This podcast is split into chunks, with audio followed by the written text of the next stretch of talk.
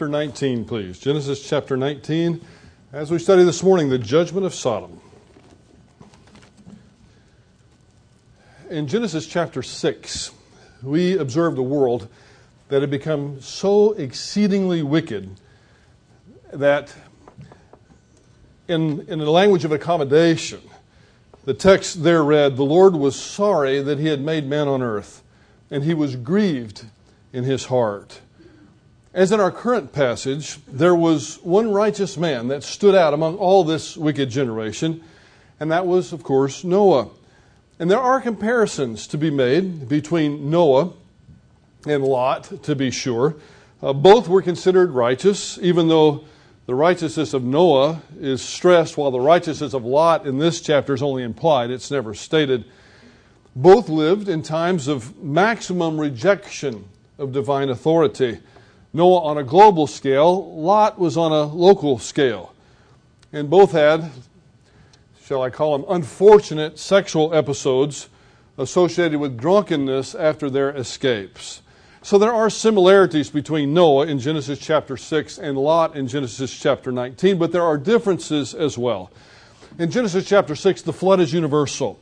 In Genesis chapter 19, the destruction of Sodom, Gomorrah, and the cities of the plain is a local destruction. And it appears as though that Lot was spared more because of his association with Abraham than because of his own goodness and his own righteousness.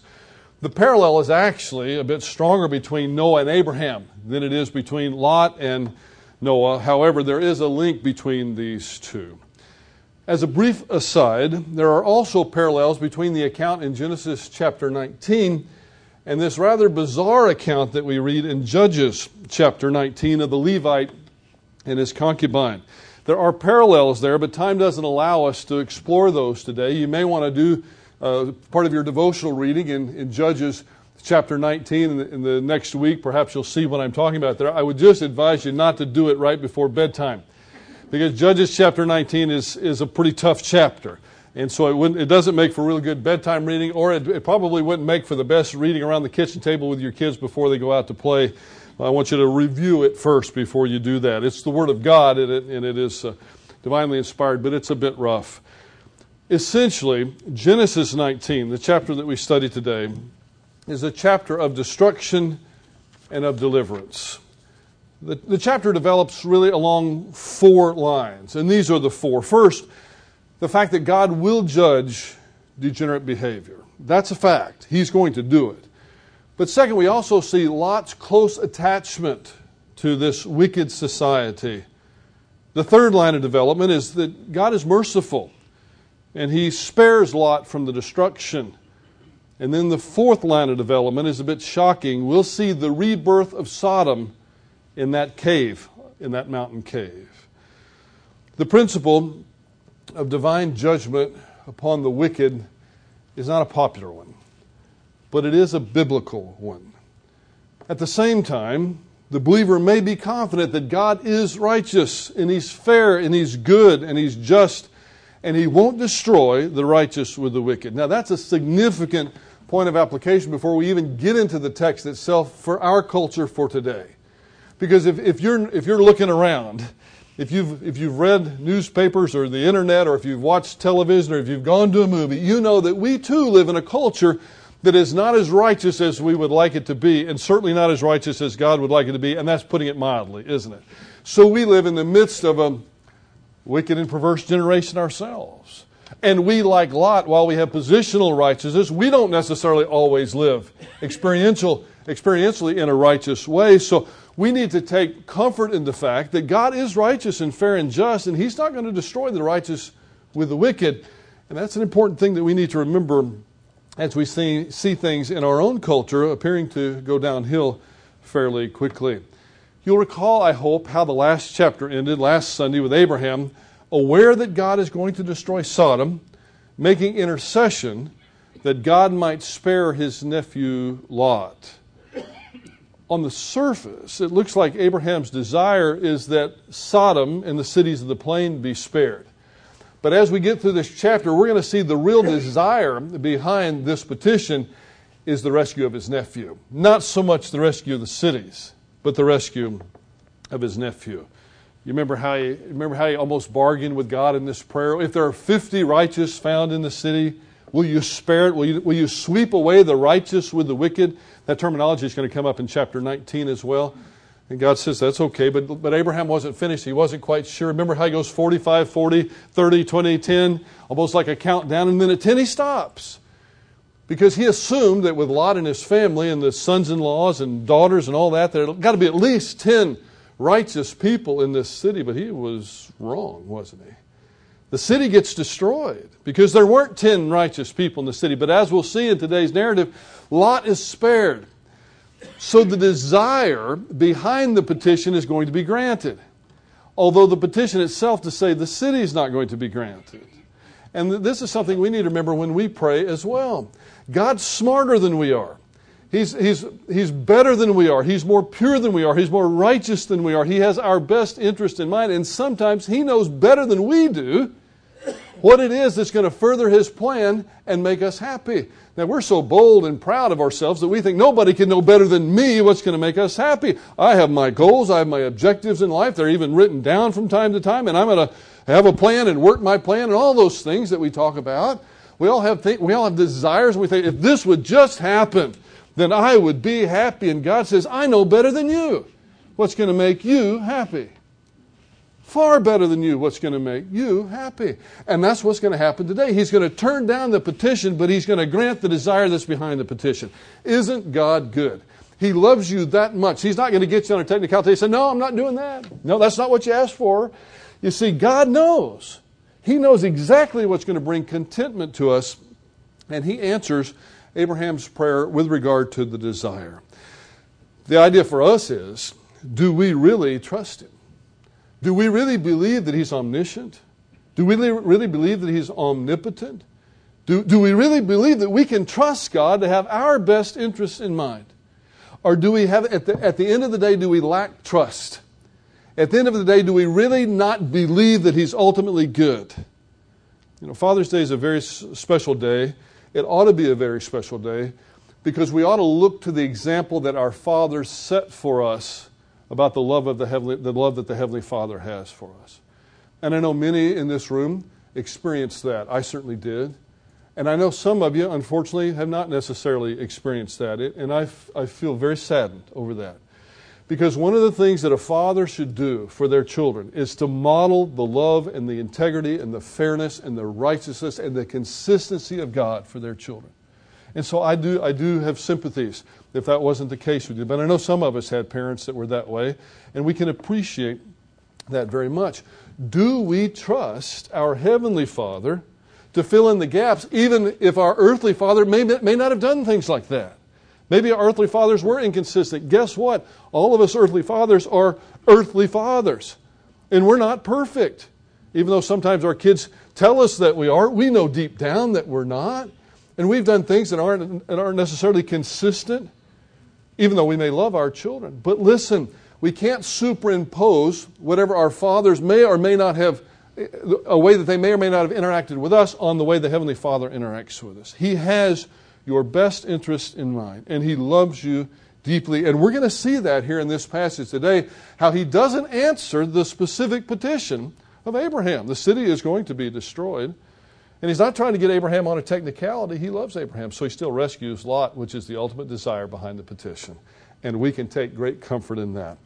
Now, again, this, this operates on four lines. The first line of development in this narrative comes in verses 1 through 14, and that is that God will judge degenerate behavior. Now, I know we've heard this story before, but listen again carefully as if it's the first time you've ever heard it. Now, the two angels, now these are men in some translations, but the two angels came to Sodom in the evening as Lot was sitting in the gate of Sodom.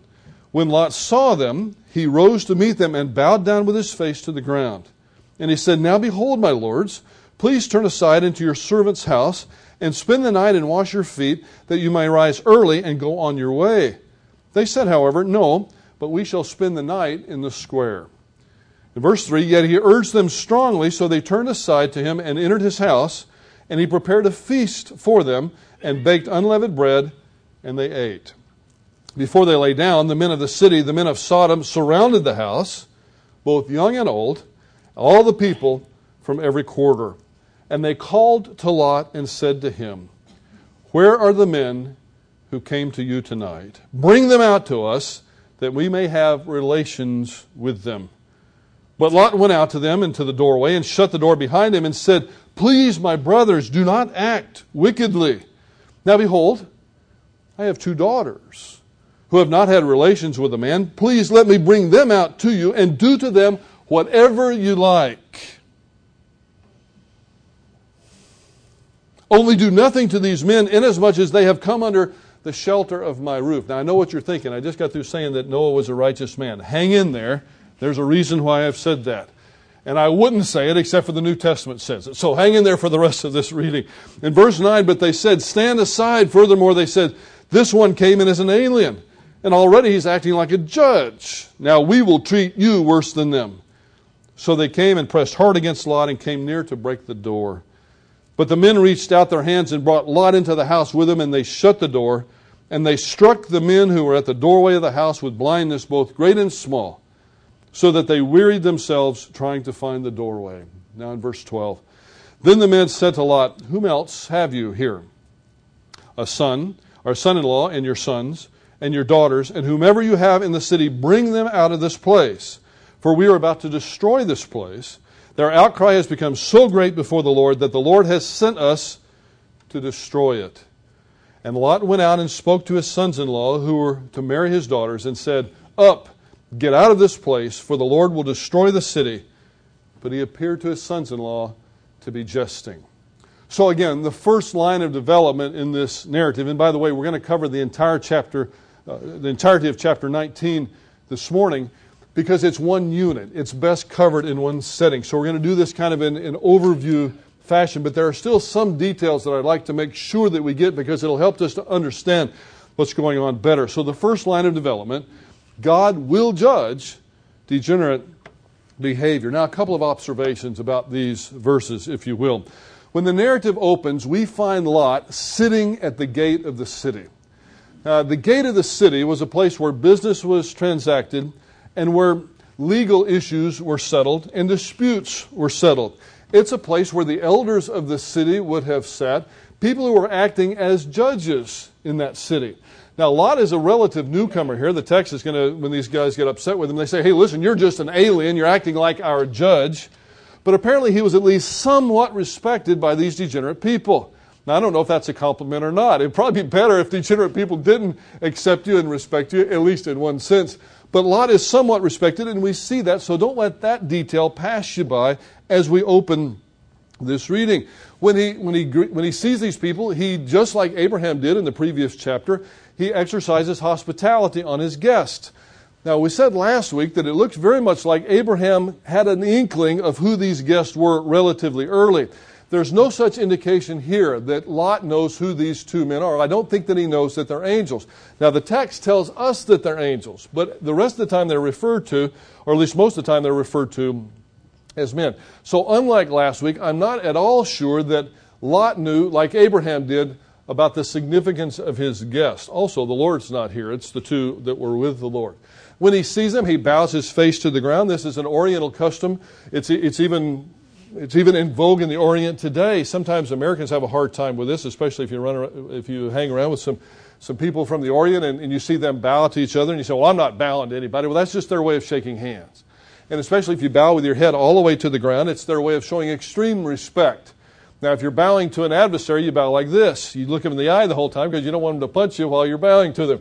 But that's just part of that particular culture. And so Lot does exercise the normative hospitality of his day.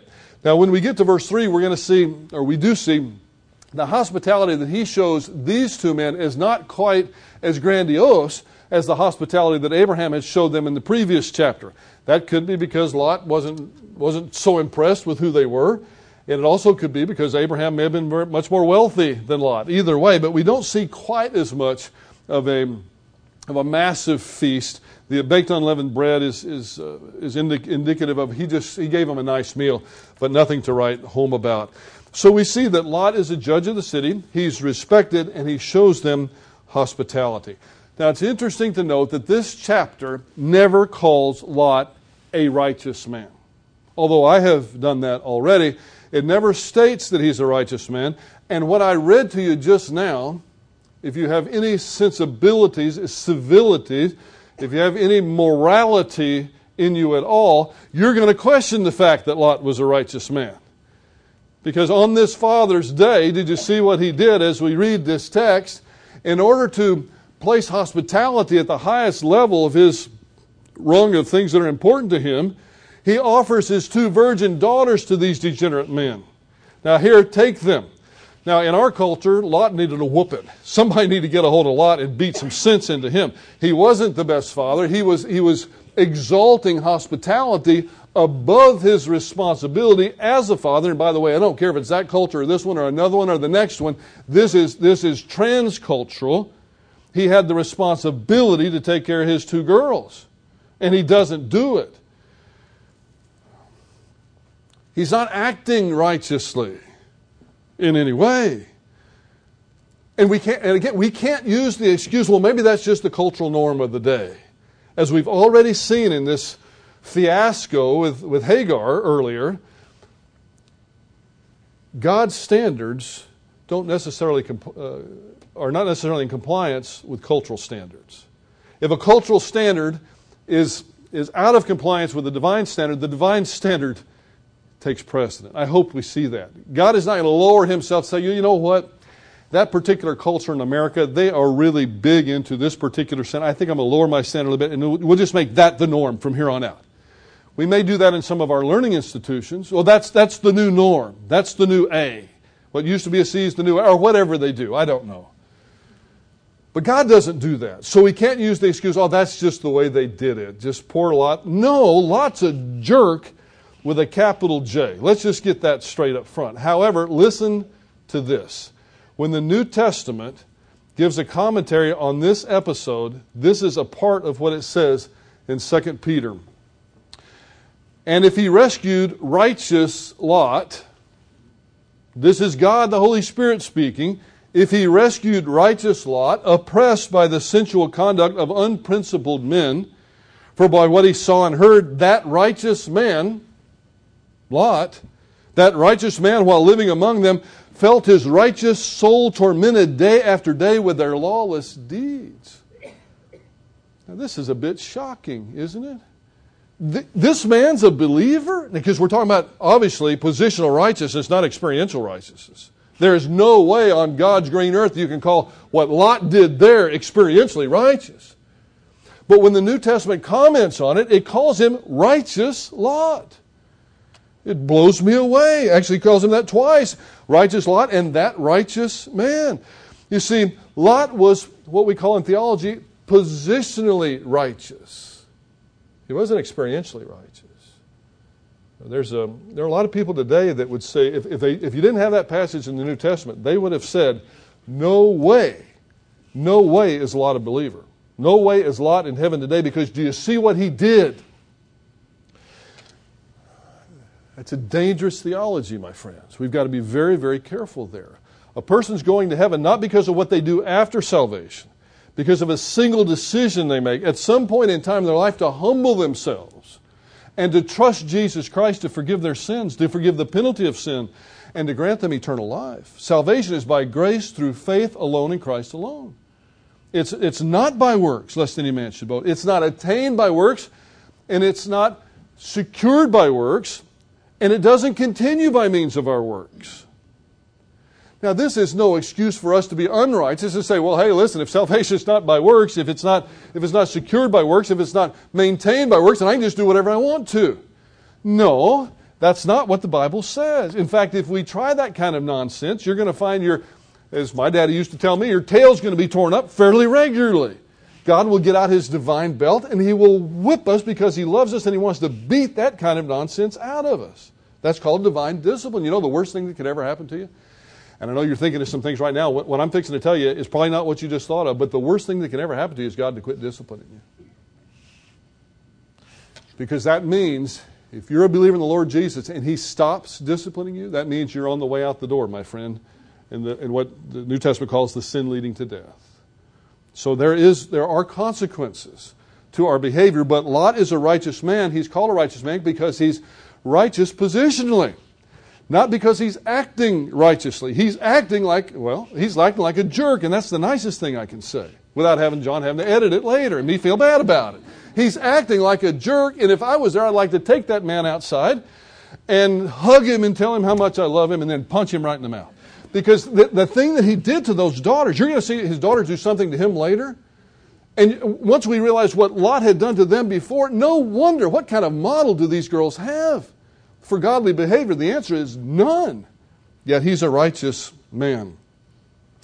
You know, it all boils down to something your mom probably told you a long time ago, and that is thoroughly biblical. Do not be deceived. Evil companions corrupt good morals. And look at where Lot has been living for apparently some time now. The Lord's going to take Lot out of Sodom. And that's one thing for him to do that. But it's another thing entirely for Sodom to be taken out of Lot.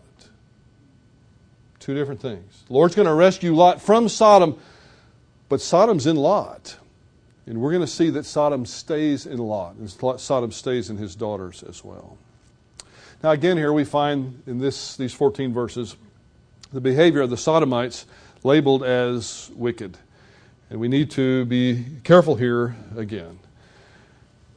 These men, the men of Sodom, are animals in their actions, acting completely outside the divinely prescribed prescriptions for sexual behavior. Sexual behavior is a wonderful thing, provided it is done within the boundaries that God has set up. It's a beautiful and it's a wonderful thing, and we should never shy away from that. But when it's outside of the boundaries that God has set up, it becomes something very ugly. And these men are acting so far outside the boundaries, we can hardly, hardly see them anymore. They're so far outside the boundaries.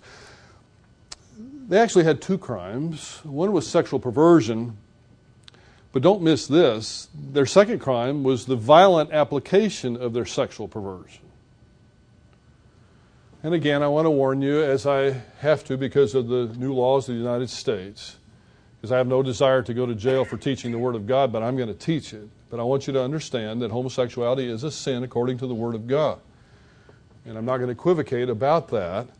But nothing that I say should be understood to encourage you to go perform any violence against a homosexual or, or anybody out there. If you do that, you're the, you're the greater sinner of the two. Just understand that. You, you never do something to somebody simply because they're homosexual. You should love them and give them the gospel and recognize that it's sin. But you don't start calling something that's a sin not a sin just because it's becoming more normative in our culture. God doesn't work that way. Woe to them who call evil good and good evil. It just doesn't work that way. That's the height of irrationality. Now, God is going to deal with all forms of degeneracy in His own time and His own way. So it's not for us to do that. And that includes the crime of rape as well. So we have no right to go take matters into our own hand. Now, if you're a law enforcement official, if you're a judge, then you may play a part of all that. But if you're a citizen, then you allow the, the normal civil and criminal courts to take their action. Now, verses 12 and 13, the men, these angels, warn Lot that the city is about to be destroyed. When we get to 14, and Lot went out and spoke to his sons in law, who were to marry his daughters, and said, You see, this is one of those scenes that takes place outside of this home. Most of this chapter, at least the first 14 verses, is going to take place in one scene. It's like a one act play or a one scene play. Have you, have you seen those maybe small theaters where you go in and there's just one set? and everything happens there. And those are kind of neat sometimes. But this all happens in one scene, except for there's now there's two parts. You, you really have, if you were if you were watching, say, a play of this, you'd have one scene that was inside the home, and then you'd have a scene at the front door. Now, inside the home, at least, is somewhat representative of righteousness and the place of safety and comfort and rescue. Outside of that home is where all the, the bad things are happening. That's where these degenerate men live. That's where the violence is, is going to be, to be taking place. You see, inside the home, you have the conversations going on. Outside the home, you have Lot go outside and into that culture, and that's when these men almost overtake him. You also see something that's, that's almost like a yeah moment, and that's when the, the angels jerk him back in the door. The people try to break the door in, and the angels strike the men with blindness. That, by that time, Lot should have known who he was dealing with, but not before that time. So verse, 9, verse 14 rather occurs outside the home, which leads us to the conclusion that at least by this time the crowd has dispersed. So after the crowd disperses, and, and maybe I'm, I'm not so sure, but perhaps being struck with blindness might have encouraged them to go ahead and go on home somehow. You know, this is not the right place to attack. But the crowd has dispersed, and Lot goes out and looks for his sons in law. Now, we can't be dogmatic about this, but if we use the motif of inside the house being the place of rescue and righteousness, outside the house being the place of unrighteousness and destruction, you can already tell before the sons in law laugh at him that they're not among the righteous. They too had too much of Sodom in them, not just experientially, but positionally as well. They were so entrenched in the culture of corruption that they were, uh, it appears, incapable of comprehending or adhering to this warning. They just laugh. Destruction, who, when, why? Why, why would God destroy us? You see, some people get so immersed in wickedness and in, in evil that they can't even tell anymore. When you've come that far, you're in big trouble. And if you ever recognize that, then you need to get down on your knees and ask for God to bring you back quickly. But these sons in laws apparently were not righteous either experientially or positionally. They were part of the problem. And they're going to be part of the destruction. Now, that's the first line of development. God is going to judge wickedness. Now, there's a second line of development that's equally as important, and that's Lot's attachment to this wicked society. Lot doesn't want to leave. Listen to these verses beginning in verse 15. And when morning dawned, the angels urged Lot, saying, Take up your wife and your two daughters, who are here, lest you be swept away in the punishment of the city. By the way, that's the same terminology that was used back in chapter 18, verse 23, when, when Abraham said, Are you going to sweep away the righteous with the wicked? Same terminology. In verse 16, but he hesitated. What? But he hesitated. So the men seized his hand and the hand of his wife and the hands of his two daughters, for the compassion of the Lord was upon him, and they brought him out and put him outside the city. And it came about when they brought them outside that one said, Escape for your life. Do not look behind you. Do not stay anywhere in the valley. Escape to the mountains, lest you be swept away. In verse 18, but Lot said to them, You know, when you see that word but, that there's a problem. There ought not to be any but there. It ought to be like, yes, sir, quickly. Which, which door do you want me to go out? Which, which gate should I exit? But Lot said to them, Oh, no, my lords. Now, this is, a, this is, not, uh, this is not Yahweh. This is a generic Hebrew term that means uh, sir, a term of respect. But that would be like a military person speaking to, a, to their superior officer saying, uh, no, no, sir, after a command's been given. That's usually not well received, you know? I guess it's possible it could be, but not typically, from what I understand. Do, uh, do colonels appreciate uh, private saying, No, no, sir, I don't think so. Well, that's what's happening here. They came about, they had brought them outside. That one said, Escape for your life, do not look behind you, do not stay anywhere in the valley, escape to the mountains, lest you be swept away. But Lot said to them, Oh, no, my lords. Now behold, your servant has found favor in your sight, and you have magnified your loving kindness, which you have shown to me by giving me my life. But I can't escape to the mountains lest disaster overtake me and I die. Now, where did they just tell him he's supposed to go? They're the ones going to do the destroying. So, no, I can't go there. Too dangerous for me up there. Can't do that. Now, behold, this town is near enough for me to flee to, and it's small. Please let me escape there. Is it not small that my life shall be saved? And he said to him, Behold, I grant you this request also, not to overthrow the town of which you have spoken. Hurry, escape there, for I cannot do anything until you arrive there. Therefore, the name of the town was called Zoar, which actually means little. Now, what, what Lot is doing is he's arguing this town's so insignificant. It's just a little bitty bump in the road, you know, just a little stop in the highway. That can't be significant enough for God to destroy. How about just letting me go there? That could have been laziness, too. This is closer than the mountains. Uh, I don't know exactly what Lot's motivation was, but I do. I'm just baffled by the, the fact that he hesitates and argues with the people who are rescuing him. You know, I hear about that from firemen and police officers. They're trying to rescue somebody, and the, the person argues with them about being rescued. You see that in film sometimes, and there's always, at least in film, it works out the way we'd always like to see it work out in, in person, but it never can. You know, in, in film, the, the, the masculine full of testosterone movie stars trying to rescue somebody, say Mel Gibson, and the person doesn't want to be rescued. What does Mel do? Well, their argument, bam, punches them in the face, knocks them out, pulls them over their shoulder, and pulls them out. That's not what happens here. Although you almost would like for that angel to say, Are you, are you talking to me? I just came here to, to warn you, and now you're arguing about where you're going to go. You almost wish you just, just touch him with something and put him over his shoulder and carry him out. And that's not exactly what happens.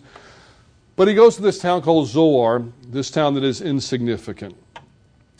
Even though he's been warned by these men, these angels, who had just inflicted blindness on the men, the, the, the degenerate men of Sodom the night before, even in spite of that, Lot would rather not leave. Did you catch this in that reading? He had to be drug out of Sodom. Again, Lot's going to be rescued from Sodom, but a lot of Sodom's going to still be in Lot. I, I, doubt he would have known how much, but a lot of Sodom is still in Lot. He hesitates. He has to be drugged to safety. But because of God's compassion on Lot, but for Abraham's sake, he's forced into being rescued. It almost sounds oxymoronic, doesn't it? Forced into being rescued. He was rescued against his will. In verse 29 will strongly imply that this had more to do with Abraham than it does with Lot. but, but even in the process of escaping, he's still negotiating. He wants a different destination. I don't like that safe house. I don't like, I don't like where you're putting me up. I'd like something a little nicer. Thank you very much. No, the mountains were too far. How about this little town of Zoar? There's no need to, for you to destroy that. So, because God loves Abraham, this is my view, because God loves Abraham, he, these angels give in to this request. So that's the second line of attachment. Lot is very, uh, line of development. Lot is very attached to this wicked culture. Bad company corrupts good morals. Your mom was right. That's scriptural, too, by the way. 1 Corinthians. Now, there's a third line of development, and that is God's merciful sparing of Lot from the destruction. Now, not everybody in Lot's family is spared, and you probably already know this from Sunday school days. There's somebody in his family that's not going to be spared, but Lot will be, along with the two daughters. In verse 23, the sun had risen over the earth when the Lot came to Zoar. Now, this could be mid morning, you know, uh, mid to late morning, somewhere like that, maybe midday. But remember, the angels are saying, We're not going to destroy the city until you get to where you're going. So it's not like they're. It's not like the wife is going to be destroyed because she didn't have time to get to Zoar. There's another reason for that. The sun had risen over the earth when the Lot came to Zoar. Then the Lord rained down on Sodom and Gomorrah brimstone and fire from the Lord out of heaven, and he overthrew the cities of the valley and all the inhabitants of the cities and what grew on the ground. But his wife from behind him looked back, and she became a pillar of salt. Now Abraham arose early in the morning and went to the place where he had stood before the Lord, and he looked down towards Sodom and Gomorrah and toward all the land of the valley, and he saw, and behold, the smoke of the land ascended like the smoke of a furnace. Thus it came about when God destroyed the cities of the valley that God remembered Abraham and sent Lot out of the midst of the overthrow when he overthrew the cities in which Lot lived. Now, don't you know Abraham had to have chills go up his spine when he goes to that high place and looks out over and sees the equivalent, if it was in today's culture, of that mushroom cloud? The, the cloud of smoke coming from the distance, and he knows God has done what he said he was going to do. But Abram trusts God.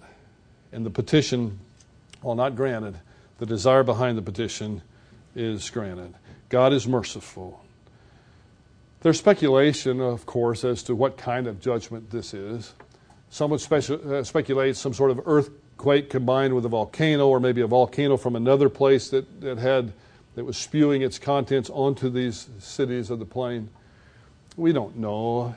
This is a supernatural disaster, though. This is a God caused disaster that's part of judgment on degeneracy and wickedness. And it is it's complete. If you've, if you've been down to that part of the world or, or seen pictures of that part of the world, it's, it's very likely, although I don't know that it's 100% for sure, but it's very likely that these cities of the plain are now under the Dead Sea, or at least a portion of them. And if they're not there, they're right around that area. And if, if you haven't seen pictures, go, go to your computer this afternoon and Google that area. don't Google Sodom. There's no telling what'll come up. But but but but, but Google Google the cities of the plain, or Google the Dead Sea, and and you'll see you'll see even today there's no vegetation there. It is hot, and it is dry, and it is barren. I was I was at that location, or at least uh, not a stone's throw, but maybe a 30-06 shell from there at one point a couple years ago, and, and it, it, was decided that some of us would climb up the mountain to Masada. And I only went because Bill Graves went. Over his wife's objection, but I, I went. And I'll tell you what, it's like 110 degrees out there that day. I got, I got two, two thirds of the way up and had to stop. My son Bruce was with me. He was already up at the top. He'd been up there for probably half an hour. He, he just bounded up. Some of the younger people just bounded up. I was pulling up the hind end of the whole thing. It's hot and it's barren. There's not, a, there's not an ounce of shade anywhere around there. It's a, it's a tough place. It's interesting. I, I kept stopping along the way because I, I knew my, my heart needed a rest. I got two thirds or maybe three quarters of the way up, and I stopped and I was overheated and my heart didn't slow down. And I thought in my mind, uh oh, that's not, that's not a good sign. My water was already out, everybody was gone, and, uh, and uh, Bruce sent some water back down for me. Didn't bring it back down, but sent it back down with somebody else. I don't blame him. Once you get up the top, you don't want to come back down. Masada is real high. He gets he sends water down, somebody else gets it, it's the wrong person. So my friend Bill Graves, I don't guess he's here, I don't see him. But anyway, Bill Graves comes back. Now that's an act of love. He comes back, gets that water from the wrong kid, takes it to me, and walks me all the way up the top. Otherwise, I wouldn't be here today. I'd have died of heat stroke on top of that hill because there's no shade, there's no water, there's no nothing. It's totally, completely barren in that part of the world. When God judges something, oh boy, does He do a number on it.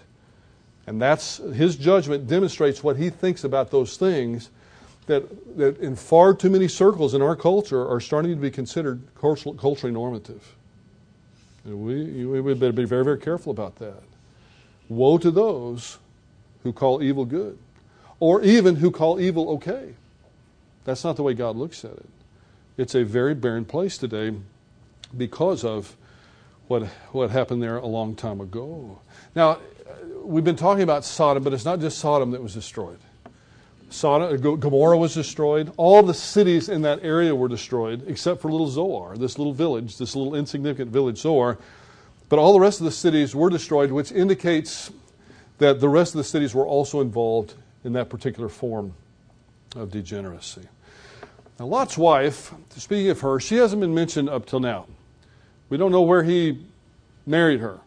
It, it, could have been back when he was with Abraham. The text just didn't mention it. She could have been a, a, sodomite herself. So he could have married her when he got there. We're not really sure how long he's been there, at least not precisely. We have an idea. But we, we haven't heard anything of her up until now.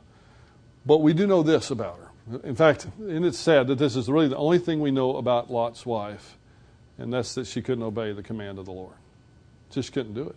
Because just like Lot had a lot of Sodom left in, in him, this poor lady had a lot of Sodom left in her, and she's looking back. Apparently, she's looking back longingly, not just out of curiosity, but longingly. I think there's more to it than just a casual, uh, curious look. It's maybe symbolically to, to, for her to look back and, and see what it is she's left behind, to see the destruction of that which she loved so much. The terminology that she became a pillar of salt also could be, it's, it's a little unclear, but also could mean that she was completely covered in salt, encased in salt. But at any rate, she died along with those who were being judged because she would not obey the command of the Lord. You know, when, when Abraham was counting down to 10, he might not have even been close in terms of how many righteous people there were, that were there. And I'm talking about just positionally righteous people. It could have been one, or perhaps, if we counted the daughters, maybe three, but it's hard to say. Now, the fourth and final development is, is a sad story, but it is it's not totally unexpected. Because we've, ar- we've already seen how Sodom is, is very much a part of Lot. Sodom was certainly a part of Lot's wife. And now we're going to see that Sodom is a big part of Lot's daughters as well. They were rescued from that location, but they took their attitude with them. I call this fourth and final line of development the rebirth of Sodom in the cave. Read the final verses with me, beginning in verse 30. And Lot went up from Zoar and stayed in the mountains. Well, that's where he's supposed to go in the first place. Did you notice that? He, he went up from Zoar and stayed in the mountains, and his two daughters were with him, for he was afraid to stay in Zoar, and he stayed in a cave, and his two, he and his two daughters. Now, let me, let me just briefly comment on that, and, and I'll finish the reading. But, but first of all, he's supposed to be in the mountains in the first place. He wouldn't have had to leave there if he, had, if he wouldn't have done all this negotiation. Why was he afraid? Well, perhaps if there's any survivors, the word might get out that the, the whole city was destroyed, but this one fellow got out. Something must be wrong with him. But he's just not where he's supposed to be, so he he goes up there with his two daughters. Then the firstborn said to the younger, Our father is old, and there is not a man on earth to come into us after the manner of the earth. Come, let us make our father drink wine, and let us lie with him, that we may preserve our family through our father. So they made their father drunk with wine that night, and the firstborn went in and lay with her father, and he did not know when she lay down or when she arose. And it came about on the morrow that the firstborn said to the younger, Behold, I lay last night with my father. Let, let me, let me pause for just one moment. Sometimes, in, and I don't say this in, in any critical way, in any critical way whatsoever, but on occasion, eh, two or three times a year, I'm asked why we don't have the young kids in this group. And it's because I need to be able to speak freely to an adult audience or to an, to an audience that's at least old enough to understand these kind of things. I don't want to have to beat around the bush and be euphemistic. It's, it's just so much better, at least the, the overwhelming majority of the time, it's so much better if, if the kiddos are in groups where they're taught things at their particular age level. Okay, so, so I thought about this and I was, I was hopeful that, that it would work out, and I think it, it looks like it has. So, uh, but anyway, there's a reason behind the policies that we have here. Th- this is the Word of God, though. The Word of God is very realistic uh, appraisal of life. So they made their father drink wine that night, and the firstborn went in and lay with their father, and he, he did not know when she lay down or when she arose. And it came about on the morrow that the firstborn said to the younger, Behold, last night I lay with my father. Let us make him drink wine tonight also, and you go in and lie with him, so that we may preserve our family through our father. Verse 35 So they made their father drink wine that night also, and the younger arose and lay with him, and he did not know when she lay down or when she arose. Thus both the daughters of Lot were with child by their father. Verse 37 And the firstborn bore a son and called his name Moab. And he's the father of the Moabites to this day. And as for the younger, she also bore a son and called his name Ben Ami. And he is the father of the sons of Ammon to this day. You know, this is the last time we're going to hear of Lot in the Old Testament. There is one reference to the descendants of Lot, but but this is the last time we hear of him. It's a sad commentary. For all we know, Lot really never had any clue as to why God spared him. I mean, perhaps he had some idea with the angels, but but it looks to me like his head is spinning here. Isn't it ironic that Lot left Abraham because remember the division of because of the argument between the men? Lot leaves Abraham, and the criteria for Lot's leaving was because he this lush, incredible plain that where his animals would be well watered and well fed. And he ends up living out apparently the rest of his life in this cave as a recluse and as an outcast. And it's certainly, believe me, not a lush place anymore. It's, it's interesting how that works out sometimes, and it certainly worked out that way for Lot. Um, we don't know. In fact, it appears as though there's no reunion between Abraham and Lot either. He just, he just fades off the pages of the Bible. Lot doesn't remain in Zoar for very long, it appears, and he moves up to the mountain and takes up residence in a cave. What a long way from that fertile plain that he adored so much, that he had placed as such a priority that he would disrespect his uncle to take it. What, what an incredible, ironic turn. The disgusting behavior on the part of the daughters, and by the way, I'm going to include Lot in that as well. Uh, the text says he didn't know when they came in and when they went out, but it's, it's really difficult to excuse Lot completely there as well. You can get drunk, but there's only, there's only uh, there's a limit to that. But Lot is certainly part of this. Drunkenness is no excuse. But that behavior indicates, again, that it's one thing to remove the girls from Sodom, but it's another thing to remove Sodom from the girls. The girls wanted offspring.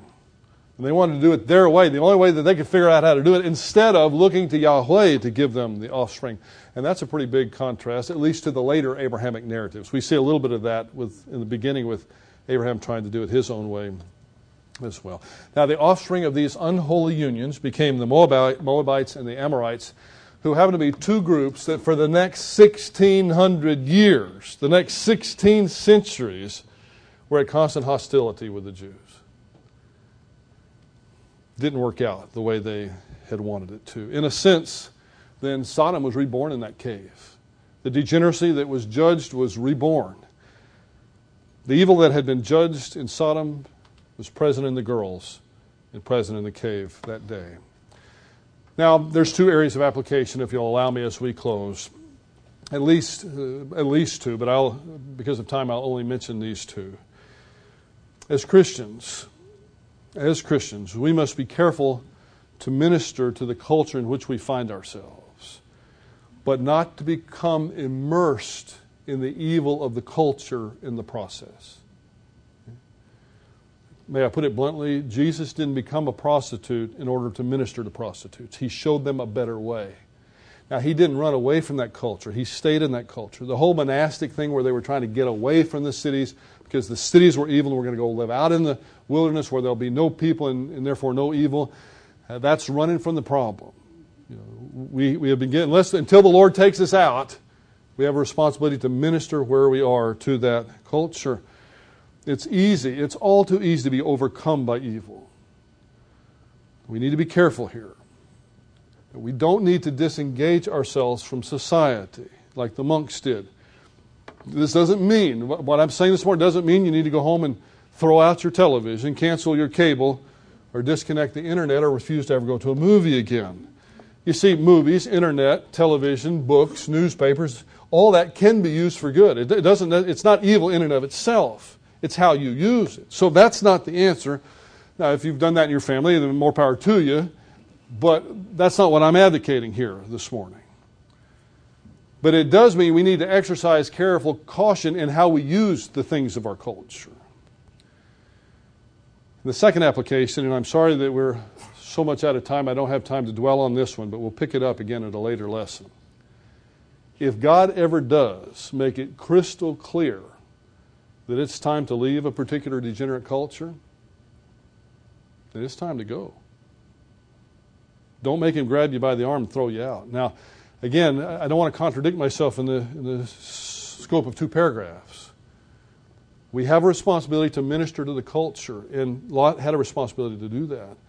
But when it came time, and it was crystal clear, there was no doubt about it, in other words, okay? No doubt about it, that God wanted him out of there, he shouldn't have argued about it. If there ever comes a time, and I don't know if it ever will or not, but if it ever comes a time to where God says, No, I want you over here now, then you better go over there now because he's the one in charge. You can't have such a loyalty to even a wonderful place like Houston or Texas or even the beloved country in which I was born and I hope I die.